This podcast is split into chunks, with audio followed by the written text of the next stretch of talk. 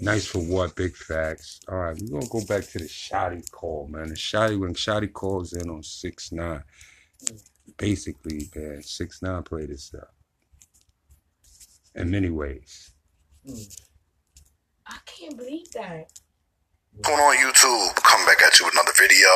Okay, so we got some breaking info. This is coming from um, Six Nine's DJ Punch. He recently put up this audio on his YouTube channel of a phone call that he had with Shotti, and this phone call is extremely interesting. Lots of um, little details that are very important about this whole situation, and I'm gonna let you hear the parts that I thought were the most important. First of all, Shotti wants people to know that Treyway is not done. A lot of people out there think this is the end. That um, it's pretty much a wrap. He's standing on the fact that it's not done. It's not over. He's still pushing. He's also saying, and this is the, the most breaking part of this whole interview, in my opinion, is that he's about to cop out and um, and plead guilty and get sentenced soon.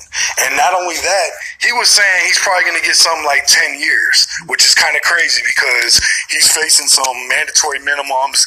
Shotti was one of the people out of this whole situation that it looked like from what they were putting out in the media, the evidence was stacked up against him one of the most. So it's interesting, very interesting. He's saying potentially um, looking like he could get 10 years. Again, this is all for what, what saying directly. He's going to plead guilty. This is breaking news. Let's check out what Shotti was saying about this whole situation. And we'll start with the part where he's talking about how Treyway is not done.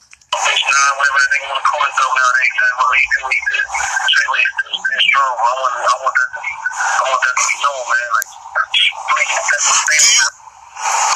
This is it. You just hold that? I'm about to cop out, so, so like, I'm telling you, like, I'm about to take some time, like, you know what I mean?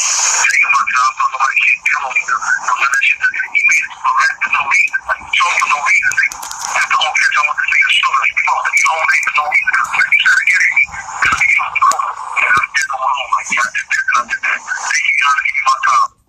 Okay, see what I'm saying? Six nine snitch for no reason. Basically, although he didn't name him, but I mean that's what he's talking about. Six nine snitch for no reason. He's about to um, plead guilty and get sentenced.